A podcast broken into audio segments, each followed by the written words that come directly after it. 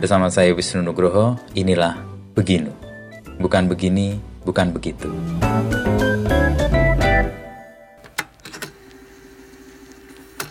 Halo pendengar setia Beginu, selamat datang di episode terbaru persembahan Kompas.com dan Media Podcast Network. Tapi sebelum mendengarkan sesi episode kali ini, jangan lupa follow dan beri rating terbaikmu untuk podcast Beginu di Spotify, serta nyalakan notifikasinya juga ya, supaya kamu bisa terinfo setiap ada episode terbaru. Follow juga Instagram dan TikTok kami di @medio by KG Media. Di episode kali ini, kita akan menyelami kisah Susilo Tur, adik pujangga Pramudia Anantatur yang bergelar doktor dan menjadi pemulung. Bincang-bincang Wisnu Nugroho dengan Susilo Tur kali ini membahas tentang cara mendidik Susilo Tur yang membiarkan anaknya, serta cara pandang pesimisme. Susilo juga bercerita kisahnya bersekolah di Rusia dan cobaannya kembali ke tanah air. Selain itu, Susilo berkisah kegiatannya saat ini adalah tidur, tidur, dan mikir. Yuk, langsung saja kita dengarkan lebih lanjut. Jumpa lagi bersama saya Aiman Wicaksono. Izinkan saya untuk berbagi cerita menarik dan berkesan selama penggarapan program Aiman Kompas TV yang belum pernah saya ceritakan sebelumnya. Eksklusif di podcast Aiman. Dipersembahkan oleh Medio by KG Media, siniar cerdas tanpa batas. Eksklusif di Spotify dan YouTube Trusty Official.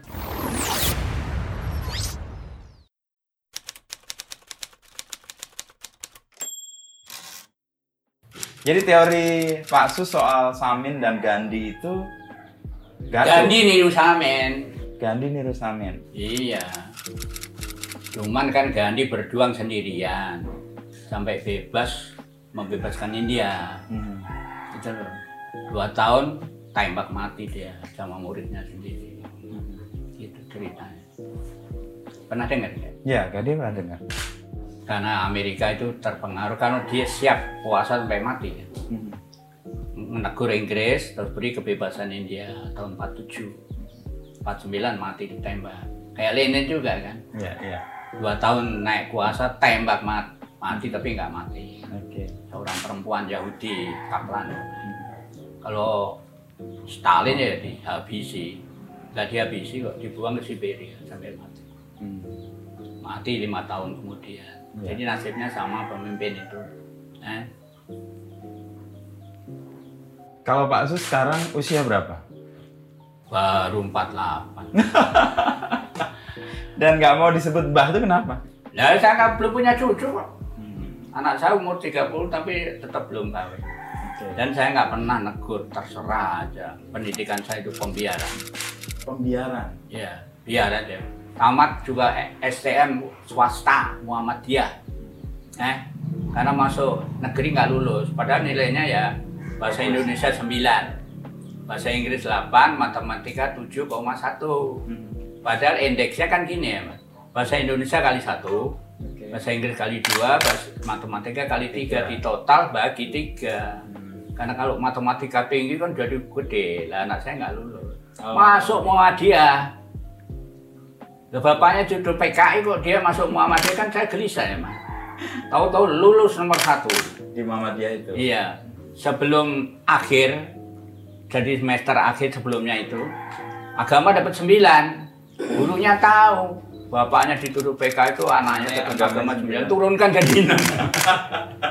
eh, tapi kemudian dengan 20 temannya diterima kerja di Astra. Astra di Jakarta. Iya, anak saya kan lulusan audio video.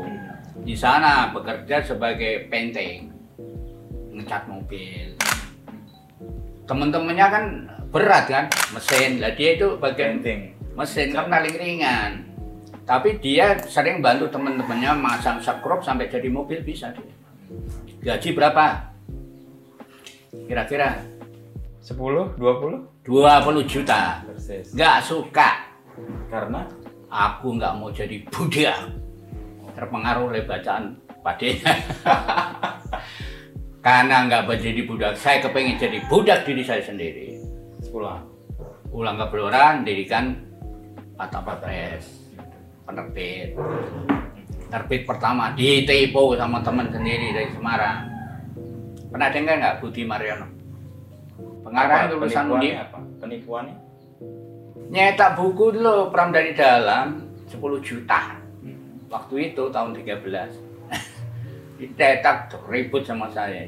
Kamu yang punya modal 60%, saya penerbitnya 40%. Nggak bisa diubah, nggak bisa. Harusnya kan MOU dulu baru buku. Ini buku dicetak terus nyetornya MOU. Kan udah mainan. Terus gue buat rame. Marah Pak Sus. Eh? Enggak, saya nggak marah. Terus akhirnya saya nemu kesalahannya dia. Balik buku itu. Kenapa dibalik balik? Balik ya. Ada dua penerbit. Oh. Pak Tabah sama Pustaka Mandiri. Jadi dua, kamu 20 persen. kan dua penerbit. Bagi Gak bisa loh kamu sendiri yang tentukan. Bentrok, putus. Terus pindah ke akar. Yogyakarta, orang Padang itu loh. Siapa namanya? Penerbit akar. Eh, iya, tahu ya? Adiknya ikut menjualkan buku saya, bikin laporan. Pram dari delapan, eh, pram dari dalam laku berapa, pram dari luar laku berapa. Loh itu kita nggak punya namanya buku pram dari luar. Kok ini ada karangan pram dari luar laku sekian. Saya, anak saya ini laporan apa ini apa labal ini. Marah, oh udah putus hubungan. Gitu. Kalau cuma apa itu pesanan aja ini baru dapat pesanan dari Jakarta 100 juta. Terus sekarang pindah ke percetakan ketiga ini ponakannya Gusmus tahu Rembang Ya, Rembang. Bayi Haki saya bilang sama anak saya deh kalau ngomong sama orang itu jangan meledak meledak ya moga-moga aja sampai Lancar. sekarang lancar aja Tadi Pak Sus kan bilang pendidikannya itu pembiaran. Hmm. Dan anak dibiarkan begitu aja. Ya iya, Ya, seperti waktu mau kuliah tadi itu. Pak, saya nggak mau kuliah. Kalau kamu kuliah bayar sendiri kamu. Kamu itu masih beruntung tamat STM ditunggu orang tua. Bapakmu itu belum masih ngemut dia sudah ditinggal ibu. Ya Bapak. Belum tamat SD sudah ditinggal bapak. Jadi kamu camkan itu. Eh?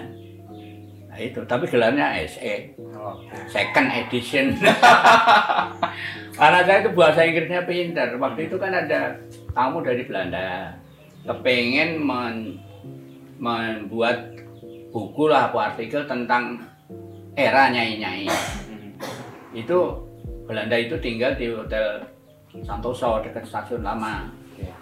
Di situ nggak ada pegawainya yang bisa bahasa Inggris. Anaknya Pak Sus ya. Anak saya jadi pendampingnya. Terus dari situ pergi menanyakan sejarah nyai-nyai itu sama Mas Gadot, tahu Mas Gadot? Ya. Makanya Ali Murtopo tadi itu. Oke. Kan punya museum Mahameru. Kemarin saya pakai mau Bajunya. bajunya itu. Mas Gadot bilang, waduh hebat ini Mas Beni anak saya kan Beni. Bahasa Inggrisnya itu saya nggak ngerti. Itu urusan UGM itu, Hmm. insinyur. Ya, ya. Mas Gatot, ya anak saya cuma ST ya. Hebat. hebat. Anak cuma satu, Pak. Maunya malah nggak punya. Saya itu orangnya pesimis, mas. Apa maksudnya pesimis dan nggak Nah, waktu punya? saya Ram waktu lahir tuh bapak lagi jaya. Hmm. Saya lahir lagi melarat-melaratnya. Nah itu saya jadi pesimis. dengan hidup. Nah, iya. Ram orangnya optimis, saya orangnya pesimis. Jadi, Tapi dalam perjalanannya Pak Sus Hmm. kan menemukan banyak hal-hal baik ya. Jadi pesimisnya nggak ketemu kan sebenarnya. ya ya tetap aja mas. Kayak gitu tuh nggak bisa hilang. Pesimisme itu bagian dari hidup saya. Ya, terserah orang lain. Saya tetap aja. Kalau ada apa-apa, ingat zaman dulu makan tokek cocak, busus besusul tahu. Besusul itu keong yang ada di air. Ah, oke. Tahu ya? Di sini udah ada belumbang, keong-keong itu yang sudah jamuran itu, ada lumutnya. Kita ambil, kita rebus, kasih garam, terus kita makan. Itu mah hidup. Eh? Bangkai ayam kita bawa pulang. Coba mas, kan dulu nyari ikan. Kali ini, lah, ini kan kali. Kali kali di belakang rumah. Iya, ini saya muter. Hmm. Itu kerjaan saya gitu. Tanpa itu udah mati. Jadi saya itu pesimis tetap. Hmm. Tapi cerita Pak Sus dulu waktu awal kemudian sekolah di Rusia itu itu berangkat dari pesimisme, pesimisme juga atau optimisme?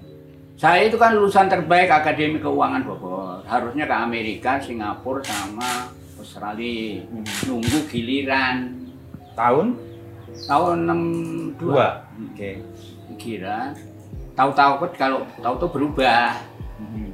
peraturan di Indonesia gampang berubah padahal masih belum semua berangkat Oke. nggak kebetulan waktu itu di samping, di samping PDK ada departemen baru Departemen Perguruan Tinggi dan Ilmu Pengetahuan Oke. pernah dengar Ya. tokohnya waktu itu ya Profesor Dokter siapa namanya itu itu loh, yang kemudian katanya dapat dana dari CIA 100 juta dolar dia 50 juta dolar ada Malik 50 juta dolar terus membentuk kami kapi tahu Ya, ya kami tahu. nah itulah yang merantaukan Pak Profesor Dokter siapa Tahir Tayyip Oh iya iya. Tahu ya? Air Tayyip, ya. itu dia itu Jadi Nah, berubah. seleksi. Seleksi mau ke Rusia. Amerika. enggak ke Ah, Rusia Akhirnya ikut yang ke Rusia. iya ke Rusia yang waktu zaman saya itu kan angkatan ketiga Mhm. Pak Kusala itu angkatan pertama Ke Rusia. iya ke Rusia Pak Usala tuh kakak kakak pertama? saya pas di atas saya dua tahun Oh pas ya. yang tadi lo penerjemah bahasa Belanda Ya, ya, Pak Usala ya. nah itu dia angkatan pertama 60 Mhm. saya 62 Angkatan ketiga. yang ikut waktu zaman saya itu yang diterima 90 Hmm. yang ikut 9 ribu Oh peserta. satu banding 100 masih lolos ya Hmm. itu loh nggak tahu mungkin itu keajaiban apa nah, saya masuk UI tanpa tes kok mas Oke. matematika 10 ekonomi 10 bahasa Inggris 8 atau 7 Padahal hidupnya pesimis ya. ya iya Tapi kok gara-gara hasilnya bagus. gara-gara dari bodoh jadi pintar karena apa kepengen kawin umur 17 jadi kalau mau cerdas pacaran lah otak kiri kanan jadi Imbang. hebat Ah, Oke. ya itu lah Mas. ya itu saya pertahankan sampai saya dapat PhD Hmm, Di Rusia. Iya, orang lain lulusan Rusia, lulusan Uni Soviet beda ya. Hmm. Lulusan dari 100 negara Asia, Afrika, Amerika Latin yang kuliah di Lumumba, tahu kan? Itu membayar. Minimum 2 tahun dapat PhD. Saya satu setengah tahun. Penguji kap sama saya. Walaupun di tesnya itu diujinya empat perguruan tinggi, mas, bukan satu. Eh, satu setengah tahun. Berarti banyak pacar dong waktu di Eh, Rusia. memang banyak. itu kiri kanan ada semua. Hmm. Eh, tapi yang paling saya senang itu anak gypsy, raja gypsy Polandia dari Poznan. Anak raja gypsy. Umur terima KTP, Hmm. sana SIM ya? Ya. Ah, kok SIM paspor? Paspor ya. 17. 17 kenal sama saya, tapi jujurnya nggak pernah nanya. Kamu punya istri, punya pacar, kok belum? Nggak pernah nanya. Padahal waktu itu saya punya istri dari Blora. Nah, sampai saya mau pulang ke Blora itu masih saya bukannya nggak cinta sama kamu, tapi saya lebih mencintai tanah air. Karena pacaran masih muda juga jadi cerdas mas. Eh, dia dapat beasiswa nih. Hmm. Kalau orang Rusia biasa kan beasiswa itu semua dapat Ini 35 rubel. Orang Rusia loh. Dia dapat 70. Beasiswa lain karena pinter. Jadi pacaran dia jadi pinter juga. Nah, itu loh. Mas. Lalu Nah. kemudian Pak Sus menyelesaikan PhD kembali ke Indonesia itu apa yang mendorong? Eh, ya saya akar, akar rumput saya Indonesia. Saking cintanya Indonesia kalau menurut saya ya mas. Tahun-tahun pertama di Rusia kepengen makan tempe goreng sampai nangis. Aduh, apa tempe goreng. Sampai sekarang nggak doyan tempe. nah, itu manusia, nggak pernah puas.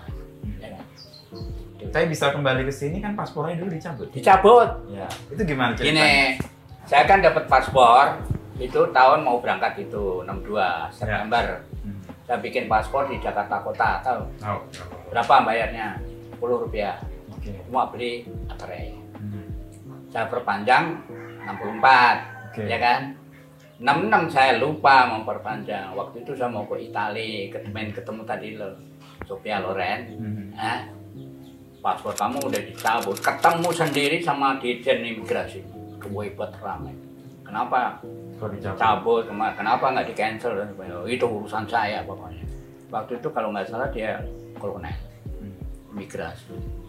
Jadi turun dari dirjen imigrasi itu jadi gubernur Jawa Timur. Ma- meninggal masuk Taman Pahlawan Sularso namanya. Webet rame. itu terus saya suruh wajib lapor itu dua tahun Waktu di Rusia. Iya, wajib lapor kedutaan. Dua tahun itu saya keliling ke Siberia dan sebagainya. Itu cari kesempatan. Cuma hitungannya saya 4B waktu itu. Bunuh, buang, bui, bebas. Kena bui 6 tahun. Waktu datang ke Indonesia. Iya, dita langsung ditangkap di Kemayoran. Tahun berapa itu, Mbak? Tahun Atau Pak? 73. 73 datang ke sini, Oh, langsung ditangkap ditangkap. langsung di Kemayoran. Jadi dari empat itu Pak Sus kena yang bui. Iya. 6 bulan di 6 tahun. eh 6 tahun di Iya enam tahun terus menjelang bebas dipindahkan ke RTM rumah tahanan militer. Jalan Budi Tomo tahu? Ya ya tahu. Ada ya? Ada ada. Di ada. situ hilang nyoto. Hmm. Terus siapa itu yang tokoh bebel agen tuh? Sam. Sam. Sam. Sam juga ada di situ. Kerjanya Hilang. main badminton. eh, kakinya kena varises. Hmm. Suatu kali hilang mas. Sam. Iya. Wah ini orang bilang dibunuh kayak nyoto. Ada yang bilang diungsikan ke Brasilia. Tapi ternyata ada wartawan dari Hilversum, Belanda tahu ya, Ya, ya Sam. Pak Purbantono dari Hambarawa. Hmm. Dari seperti departemen diubah jadi jabatan, kan banyak keluar karena gajinya turun. Belanda itu loh, Ya, ya. pulang ke Indonesia walaupun punya anak sama istri Belanda pindah ke Ambarawa gitu. Ya. Dia berapa kali ke sini. Ternyata Sam itu bukan di Brasilia, di Belanda. Di luar kota Amsterdam punya restoran di sana. Dia cerita itu. Itu dongeng. Lah tuduhan Pak Sus waktu di penjara 6 tahun itu. Kenapa? Tuduhannya apa? Ya nggak tahu. Saya sendiri bukan di di tahanan G30 kok mas. Itu markas Kalong, tahu Kalong? Tentara. Bukan. kayak kesatuan yang kalau malam kayak kalong yang nangkepin orang-orang yang dicurigai. Jadi saya di markas itu di Kebayoran Lama. Jadi nggak kumpul sama orang-orang G30S. Tapi tuduhannya sekarang itu saya bekas tahanan G30S, Pak. Saya itu tahanan migrasi. Kayak orang dari mana itu Yaman yang di Solo itu loh, Mas. Siapa namanya itu? Itu kan pelanggaran imigrasi kena 20 tahun. Tahu ya? Ya, ya. Mbah siapa namanya itu? Jadi Tahu ya? Pak Sus kenanya karena pelanggaran imigrasi, masuk Iya. tanpa dokumen. Iya karena mau ke Italia itu paspor saya dicabut, tapi tuduhannya ketika enam jenderal diadakan tahlilan di Moskow, saya nggak datang. Saya bilang karena nggak dapat undangan dianggap bohong. Itu akal-akal kamu aja. Jadi Pak Sus nggak datangnya karena apa? Karena nggak tahu atau nggak mau Memang nggak tahu saya. Kalau tahu datang nggak? Ya kan itu terserah saya. eh, jadi saya pulang ke Indonesia bayar nuduh pengkhianat. Eh, Yang menuduh? eh, teman-teman sendiri yang nggak pulang. Oh. Saya kemudian ngungsi ke Belanda. Banyak yang ngungsi ke Belanda itu. Teman-teman. Termasuk adiknya Aidit, Asalan Aidit, kalau Sobron Aidit ke Prancis. Anaknya Aidit yang dua itu tahu ya? Iba Ilya, nah dengar? Belum. Itu juga nusul ke Perancis. omnya ke Prancis. Kemarin itu ketemu di Sanata Dharma Jogja waktu peluncuran buku Tanah Merah yang Merah tahu? Sangat Nah, Dharma. itu anaknya Idit yang Iba datang. Loh, kok kamu ada di sini? Emang kenapa? Seluruh orang yang makan di kafe itu dia bayari. Wah, ini anak komunis kok jadi kapitalis. Terus saya bilang, oh kamu ini ya yang dulu nggak mau negur saya. Kan dia nggak mau negur. Jangan Waktu negur pertama kali ketemu, dia itu masih SMA. Panggil saya, anu, Om, Om. tamat SMA manggil saya Bung. Terus dia ngungsi ke Cina, nggak mau negor. Hmm. Kan saya nggak mau ikut ke Cina kan, karena Ya, Aidit maunya kan didukung oleh Cina itu. ya, ya. Nah, kalau Rusia kan menolak. Kan pulang itu punya resiko ya. Pak ya itu saya udah kirakan. di, di apa itu. dianggap sebagai pengkhianat, tapi di sini sendiri pun Pasus kan diperlakukan tidak baik. Kenapa Iya. mengambil pilihan yang dua-duanya merugikan? Hah? Lalu saya bilang angka rumput saya itu Indonesia, mati mau di Indonesia, jadi apa terserah. Sekarang saya dituduh pengkhianat. Pak Kusala bilang, itu mandangnya dari mana? Nah, sekarang mereka yang tinggal di Belanda dapat duit dari bekas musuhnya, pengkhianat atau bukan? Eh, mewah mas, itu anak-anak eksilan yang bujangan tuh 2.500 euro sebulan yang punya keluarga 3.500 euro. Kerjanya apa? Jalan-jalan, main ini sampai mati. Eh, Terus siapa yang berkhianat? siapa yang berkhianat? Nah, ya siapa yang khianat terserah aja. Tinggal mandangnya dari mana. Ulta Tuli orang Belanda sebutnya apa? Pengkhianat kan? Orang Indonesia pahlawan.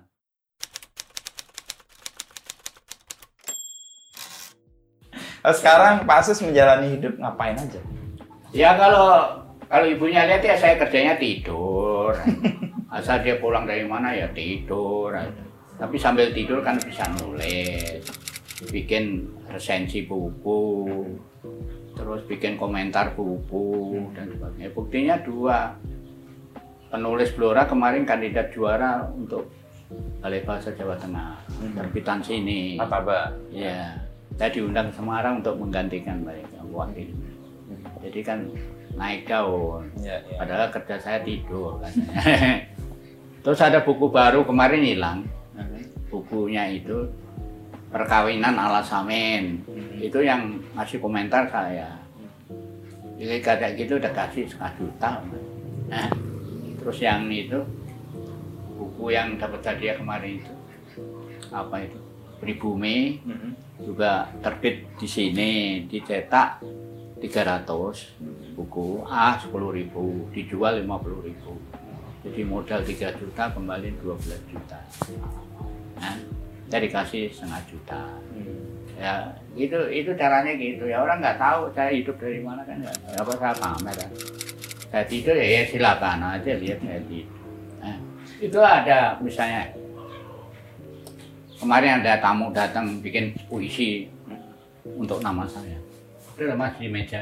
Ya, ya. Puisi. terus orang yang minta sumbangan dulu bikin perpustakaan. Banyak. banyak. Itu kemarin dari Blora Minta sumbangan di sini. Iya, Blora, Cepu, Cepu baca buku, Mojokerto, Punduran, Randu Belatung udah empat kali kemarin minta lagi.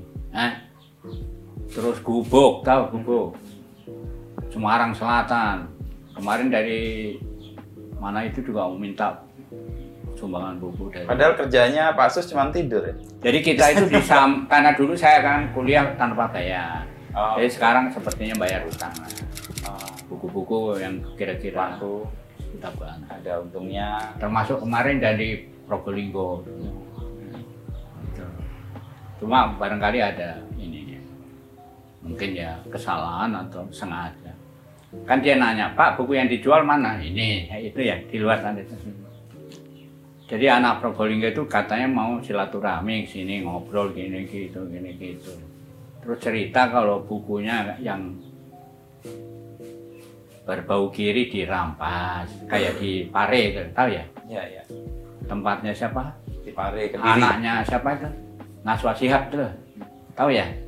Saya kan mau diundang ke sana itu. Batal karena diadakan sweeping oleh Muldoko ya. Sekarang siapa Muldoko itu? Jadi apa?